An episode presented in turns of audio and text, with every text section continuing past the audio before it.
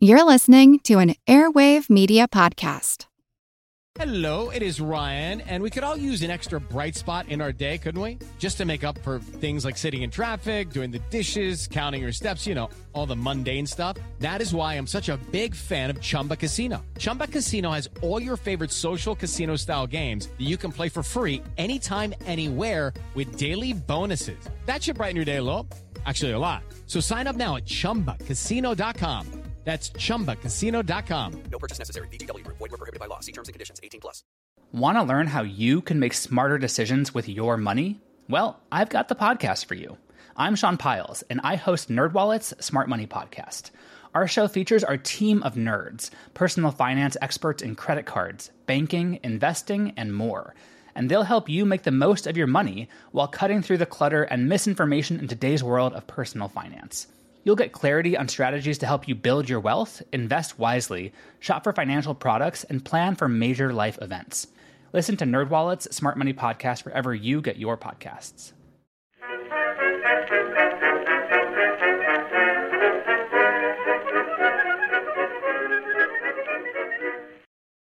Hello, everyone, and welcome to History of the Second World War, Episode 78 Germany Prepares for War, Part 1 Challenges.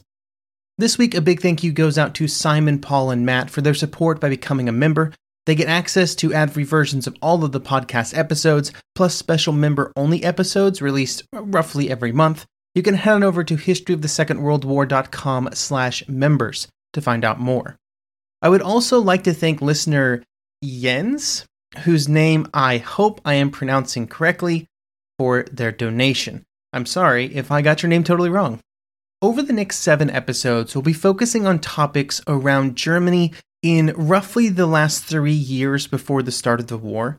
The first three will be focused mainly on economic t- discussions, which would be absolutely critical as Germany prepared for the military confrontation that Hitler and others were planning to create.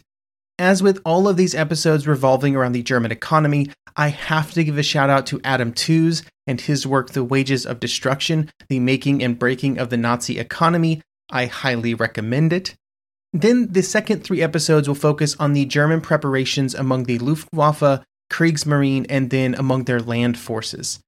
Then the seventh episode will be dedicated to the events of Kristallnacht, which was just another in a long series of anti Semitic actions, not necessarily by the German government, but certainly supported by it. When looking at the German economy in the back half of the 1930s, which is our topic for today, the dominant factor is absolutely rearmament. Spending on the military, both directly in the form of armament manufacture and indirectly in the form of transportation and other infrastructure, would be the driving factor behind almost all economic decisions in Germany. To put things in perspective, by 1938, the spending on the Wehrmacht in the forms of goods and, and the usage of services within Germany accounted for about 80% of the German economy. This was felt to be absolutely necessary as other nations were also increasing their spending, with France and Britain, for example, massively expanding their own rearmament efforts starting in that year. These new rearmament efforts were almost entirely in response to German efforts that had started earlier in the 1930s, so really Germany had nobody to blame but themselves. The continued expansion of the rearmament campaigns caused some serious problems because the German efforts required not just a huge amount of the sort of domestic production of just about every kind of commodity, they also required imported goods, especially for items that were simply unobtainable in Germany, rubber and oil being at the top of that list. Because of the needs for these imports and the drastic reduction of exports, Germany would have some serious foreign currency issues that they would have to solve. There were actions that the government could take to delay the problem and to reduce its impact, but if German spending continued along the path that it was on in 1938, there was only one possible long term solution expansion. In this episode, we will chat about the economic situation in Germany before 1936, uh, which would be the year that the second four year plan would be introduced by the German government. The plan was necessitated by and in answer to various shortcomings that were very apparent within the German rearmament efforts by 1935, when they had really only just gotten going. The various rearmament efforts of the 1930s never occurred in a vacuum. they interacted with one another and with international events. 1935 and 1936 were years where events began to quickly shift in many ways. Italy would invade Ethiopia, the Spanish Civil War would start, events would escalate in China, and Germany would begin to openly rearm. This period of increased tension would eventually prompt Britain and France to also begin to increase their military spending. The Soviet Union would also, during this entire period, be seen as a major threat, with efforts to modernize the Soviet economy proceeding at a worrying pace, at least if you were another nation in Europe. All of these events would feed off of one another to create a kind of feedback loop. When Germany announced its rearmament, their most likely enemies were about as militarily weak as they had been since 1918. But then, as those other nations began to increase their spending due to German spending, then Germany felt like they needed to spend more. Germany spending more would then prompt others to increase their spending, and up, up, up it goes. Where it stops, nobody knew. This would cause for a bit of a confusing history when you look at this time period. Because if you look at almost every nation in Europe that was joining in this rearmament frenzy, there was a series of rearmament plans that were constantly escalating, starting out on an annual basis before changing even to like month to month later on. Of course, the amount of money and material involved in these efforts were not just being created by a Star Trek replicator, and every time adjustments were made, additional funding had to be found to purchase the material and pay for more hours for more workers in the factories. Each nation would handle such challenges differently, and Germany was no exception. When it came to the German leadership, you know, Hitler did not care at all about the details. Hitler was always of the opinion that the economy was just a concept that existed strictly as a tool to be wielded by the leaders of the nation and towards that nation's goals. In the case of Germany in the 1930s, he would therefore say that the economy simply existed as a thing to allow for the military expansion and conquest to happen. This would become very evident in any private conversations about the economy after about mid 1936, at which point in time he clearly believed he was preparing the nation for war in the very near future. If that was the economic sort of path of choice, then there were some changes that had to be made to the German economy. The first was general autarky, or general self sufficiency in many raw materials, eh, especially as many as possible which would prevent Germany's eventual enemies from being able to take advantage of holes in the German supply chain, which had been such a huge problem during the First World War. The second was that large portions of the German economy would need to begin to shift over to the arms industries and into rearmament associated directions. The third, and the ways in which those things would be possible, would be through greater government control. This increase in government control of the German economy would be an important theme throughout the last years before the war. This control was not just used to determine what was produced and the prices that would be charged for it, but was also critical to decide how to allocate and use the resources that were constrained within the economy, with the government using its power to decide how limited resources were allocated and how crucial imports were used. This is again something that was happening in most nations at this time, with increasing government control being an important part of sort of the rearmament process. For example, we discussed the French economy several episodes ago, and they would proceed with rearmament in a more free market structure, like they would make a choice against government control, which was a different path than what Germany would pursue. But it was one that the French government felt was best for the French economy. In London, different choices would be made, which we will discuss in future episodes. For Germany, the second four year plan, announced in 1936, would be the final decisive shift towards sort of their choices about where government control played in the economy. And it would also move them far away from the free market system that had been used in Germany since the end of the First World War. The second four year plan would be the next in a lengthy series of rearmament plans and efforts made by the German government and military during the interwar period. During the 1920s, they had been a bit more covert with their efforts, and during that time it was more about laying groundwork for future expansion and not the expansion itself. But they believed that at some point in the future, the restrictions placed on the German military by the Versailles Treaty would be removed, and they would be ready.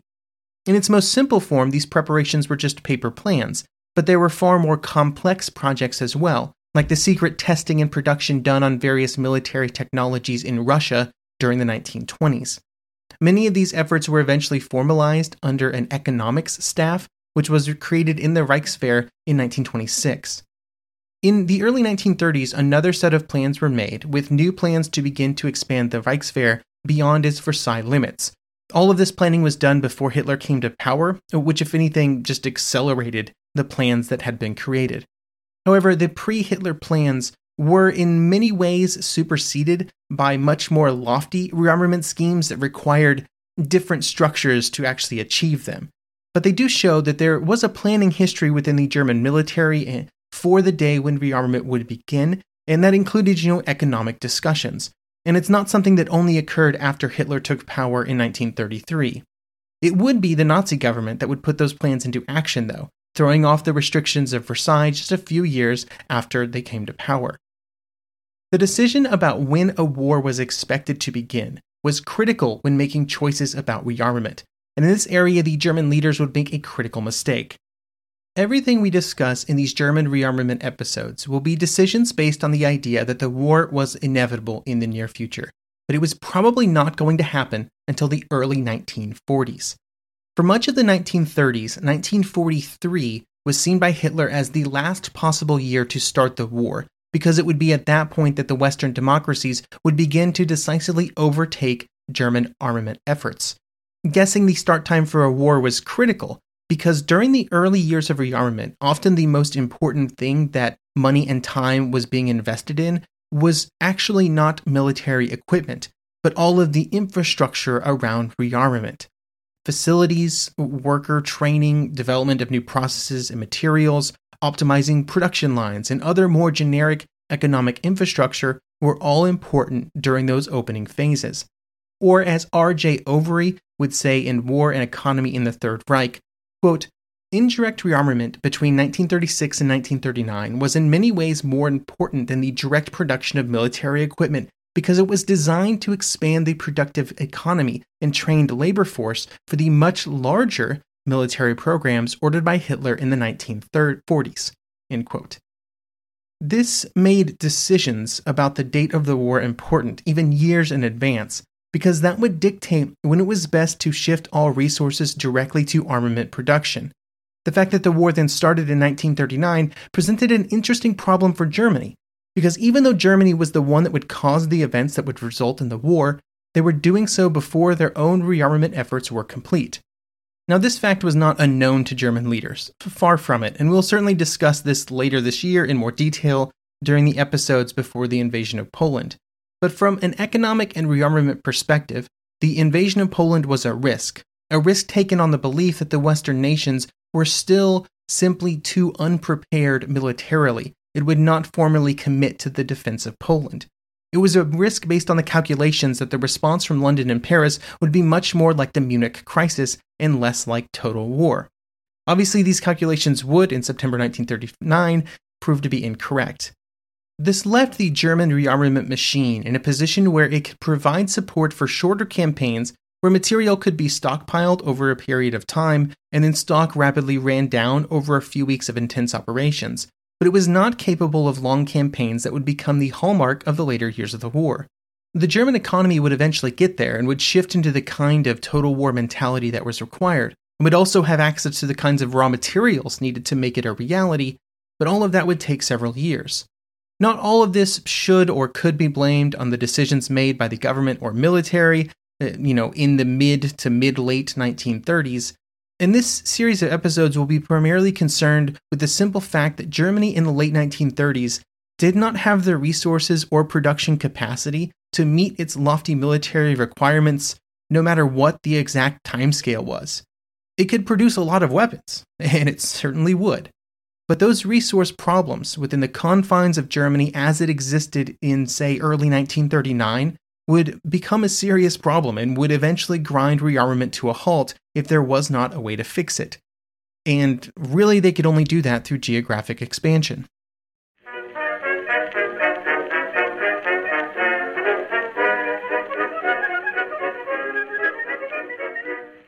eBay Motors is here for the ride.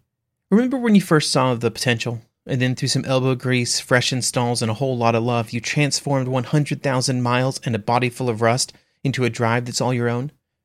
With over 122 million parts for your number one ride or die, you can make sure your ride stays running smoothly. brake kits, LED headlights, exhaust kits, turbochargers, bumpers, whatever your baby needs, eBay Motors has it. And with eBay Guaranteed Fit, it's guaranteed to fit your ride the first time, every time, or your money back. Plus, at these prices, you're burning rubber, not cash. Keep your ride or die alive at ebaymotors.com. Eligible items only, exclusions apply. It is Ryan here, and I have a question for you. What do you do when you win? Like, are you a fist pumper? A woohooer, a hand clapper, a high fiver. I kind of like the high five, but if you want to hone in on those winning moves, check out Chumba Casino. At ChumbaCasino.com, choose from hundreds of social casino style games for your chance to redeem serious cash prizes. There are new game releases weekly, plus free daily bonuses. So don't wait. Start having the most fun ever at ChumbaCasino.com. No purchase necessary. Group. Void were prohibited by law. See terms and conditions. 18 plus.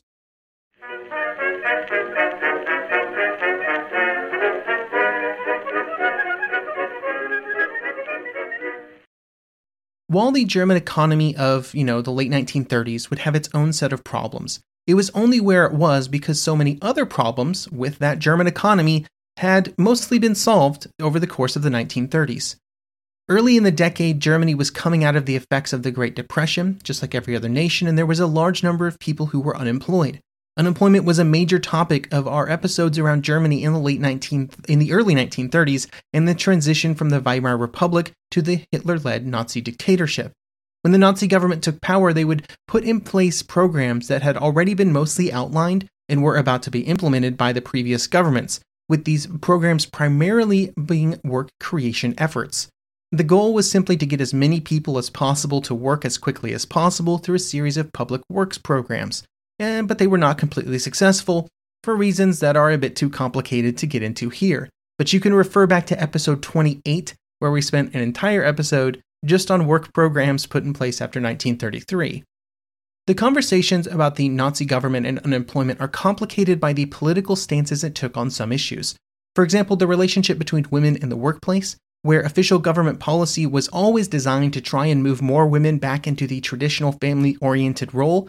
In that case, it was employment and economic policy coming up against population policy, with government incentives created to try and get more people married and get them to create more babies. This would actually end up being too popular, and the benefits were later reduced because too many people were taking advantage of them, which I, guess is good, uh, I guess. During these and other efforts, the Nazi government would work closely with many industrialists and leaders within the German economy. The idea was that it was more important to get the economy to recover as quickly as possible by whatever could be done immediately, with the topic of government control and proper Nazi policies that generally were kind of anti capitalist being put on the list of future concerns. This would prove to be somewhat successful, and the overall living standards in Germany would improve along with other economic indicators although this living standards would quickly stop increasing out of concern that they were going to cause inflation. During this time, business leaders worked closely with the government, with many of those leaders having been active supporters of the destruction of the Weimar system of parliamentary democracy. Their reward for this support was an increase in overall business assets and sort of income, and most importantly, governmental protections against worker actions. One of the topics that I found quite interesting when reading about German rearmament efforts compared with those of other nations, particularly France and Britain, and something I'd not previously thought about too much, is that due to how the Nazi Party took power and then their actions after they took power, there is never any real discussions about workers in Germany during this period. In other nations, the socialists or, or communist parties or movements or other more moderate leftists and other such political groups had not been so thoroughly destroyed like they were in Germany. An important part of the rearmament process in those other nations was to maintain the relationships between the government, the business leaders, and the workers. In general, the workers were willing to make some wage and hour sacrifices, but only up to a certain point, which was the same for business owners around profits.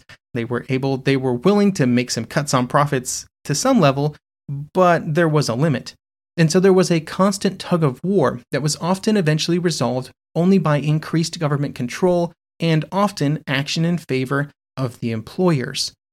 By 1936, that control already completely existed in Germany, and there was almost no concern about any working class action or about worker relations.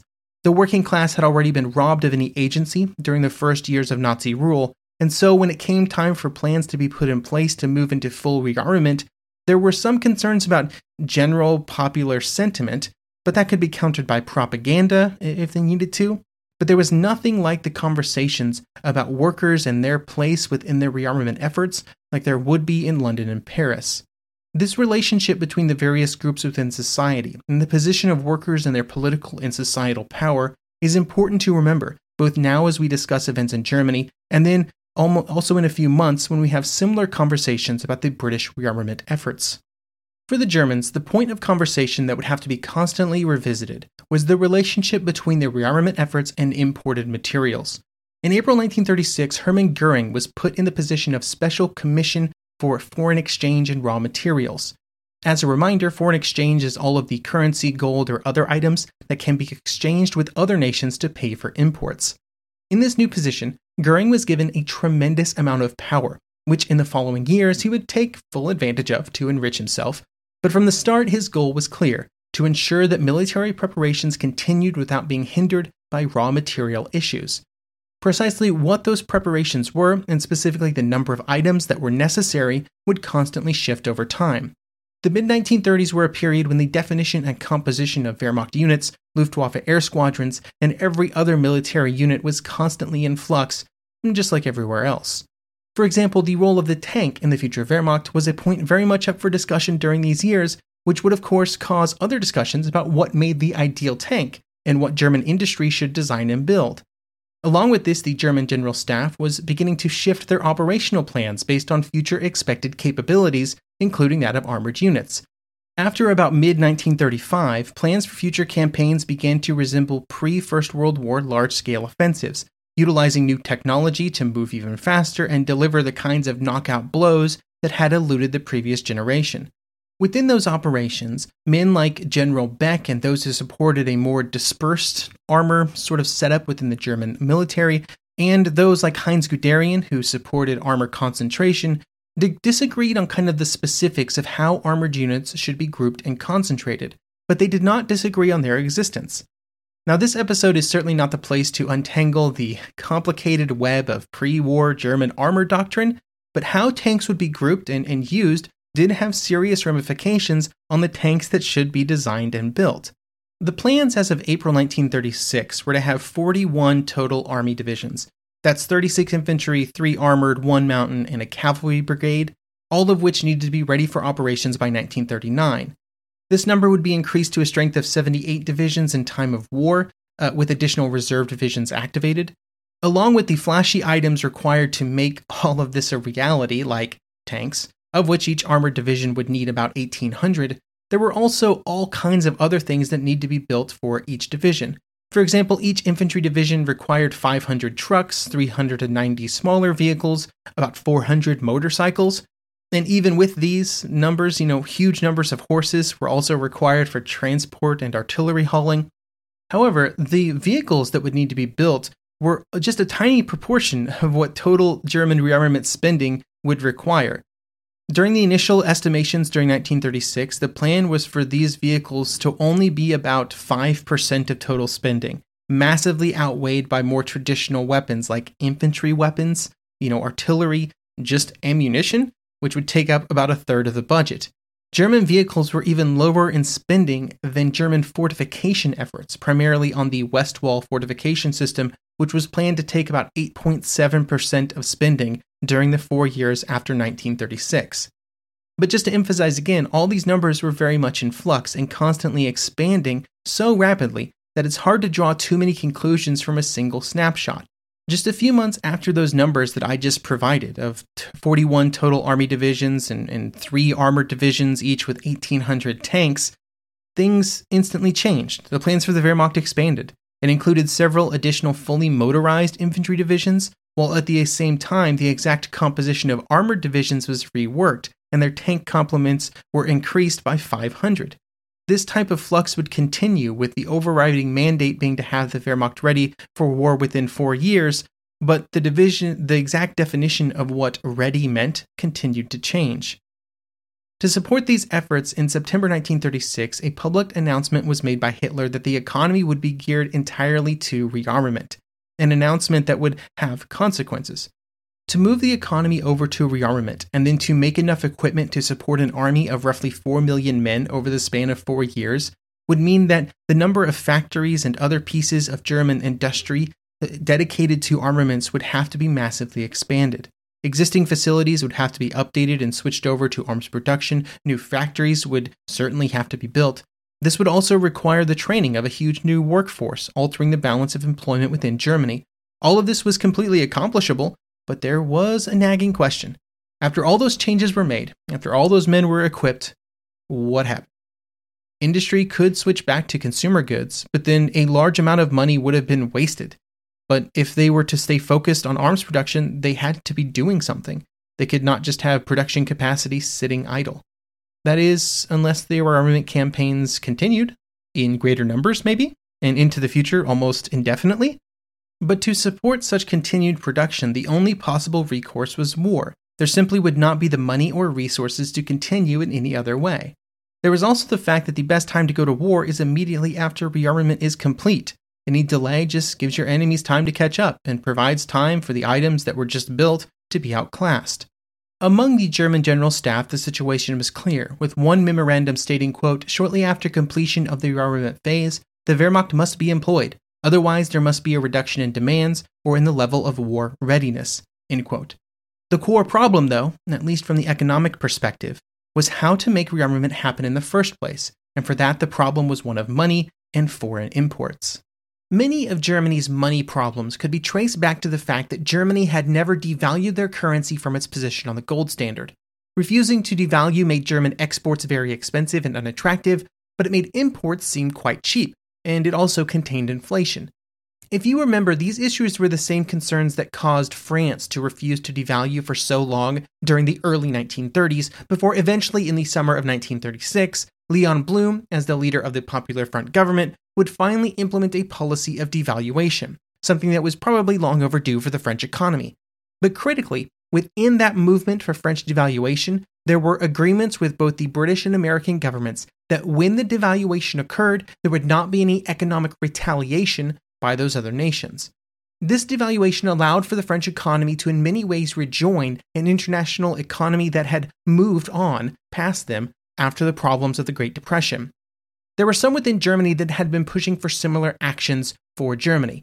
Goering would commission some German economic experts to evaluate the German economy and deliver their recommendations on what should be done in the future to ensure continued growth and the ability to meet rearmament expectations. He was particularly interested in the ongoing issues with foreign exchange and the balance of payment issues that German rearmament was causing. One of the recommendations that would be made out of this effort was that Germany essentially do what the French were about to do, which was devalue their currency to improve exports and then loosen up some of the strict structures of foreign exchange availability that had been implemented by the government to ensure that imports were available and were being funneled into their rearmament efforts. But there was a problem with this plan. If the German government wanted to proceed with devaluation, they would need to gain the support of at least Britain and France to ensure that they did not take protectionary reactions against German goods. Even in 1936, so before Anschluss, before Munich, relations between Germany and those other nations were not what they had once been. To try and ensure support from those nations, the report recommended some actions that might have to be taken to gain acceptance from London and Paris. These estimations, mostly for German domestic political changes, were probably not very well founded. While relations had deteriorated by 1936, it's very likely that any economic discussions between Germany and the other nations would have been likely to succeed. Or at the very least, every nation would have come into those discussions wanting them to succeed. Instead, the contents of the report were more based on what the author wanted the German government to do, with the author being uh, then Oberbürgermeister of Leipzig, Carl Goerdeler, who wanted several important policy decisions of the previous years revoked, particularly around the German government's relations with the church and German Jews. Goerdeler would go on to participate in various plots against Hitler, including the events of July 1944, for which he would be executed. But this document that he wrote in 1936 to try and convince the German government to enter into these negotiations and make these political changes was really just a bit of wishful thinking, I guess. In some ways, none of this mattered, though. because while discussions were still ongoing, and even with the leaders of the Reichsbank in favor of devaluation, the likelihood of devaluation never really got above, you know, very low. There were two problems. First, the French decided to devalue, as I mentioned earlier, which made German devaluation less impactful. And second, because if Germany devalued, then we'd almost certainly have to take some at least temporary spending cuts, especially on armaments, while the economy recalibrated and German exports started to flow again. Eventually, the decision around devaluation in the course of the German economy would bubble all the way up to Hitler, which is somewhat exceptional because, again, wasn't big on economics.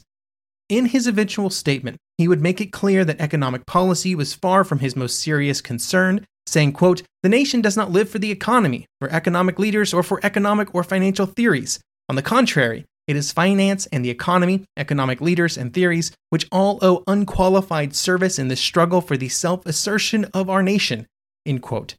The general thrust of Hitler's opinion was that raising exports was not the answer to Germany's problems, and so devaluation was pointless because its greatest impact would be to make German goods more competitive on the international market. He would then go on to state that, quote, the job of the Ministry of Economic Affairs is simply to set national economic tasks, private industry has to fulfill them. Either German industry will grasp the new economic tasks, or else it will show itself incapable of surviving any longer in this modern age. End quote. So there, Hitler is directly threatening the independence of industrialists, saying if you can't do this, we'll take it over, we'll being the government, and we'll do it ourselves. Goering's interpretation of all of this, supported by some of the words that Hitler would use in his full statement, was that the economy from that point forward, which was in September 1936, should proceed as if war were always around the corner. That meant that no sacrifice from the people was too high, no demand from the government unwarranted if the results were that goals were met, and so the German economy would continue doing what it had been doing, with rearmament monopolizing any available foreign exchange, and the rest of the economy making do with what was left. Government control was tightened. For example, Goering would eventually order that all private property that could be used for exchange, so for example, any francs or pounds or dollars or gold, would be confiscated by the government for its use. With the decision not to devalue or to make any real changes to this export situation, the only option was to double down and find a way to use available resources as efficiently as possible, resulting in the second four year plan, which we will discuss next episode.